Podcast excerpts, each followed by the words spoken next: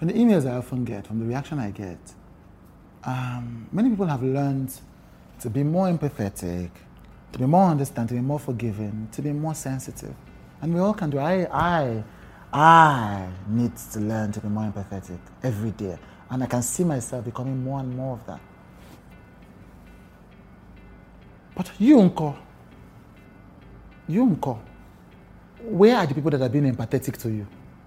Where are the people, you know, who, you know, I, had, I made a tough decision a few days ago.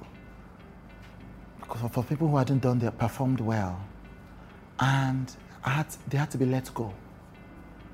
And I called one of them and said, look, after the hook action, I said, I am so sorry. I know this must be tough.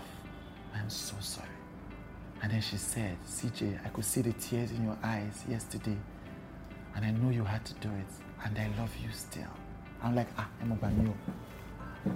And I thought, my God, how can the person in the depth of dealing with pain still be able to offer me grace? Grace.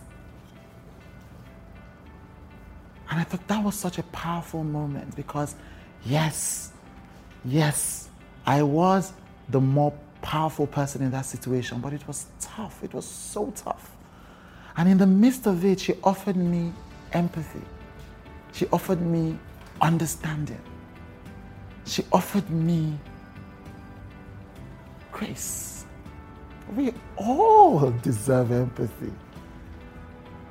We have a responsibility to give it to others.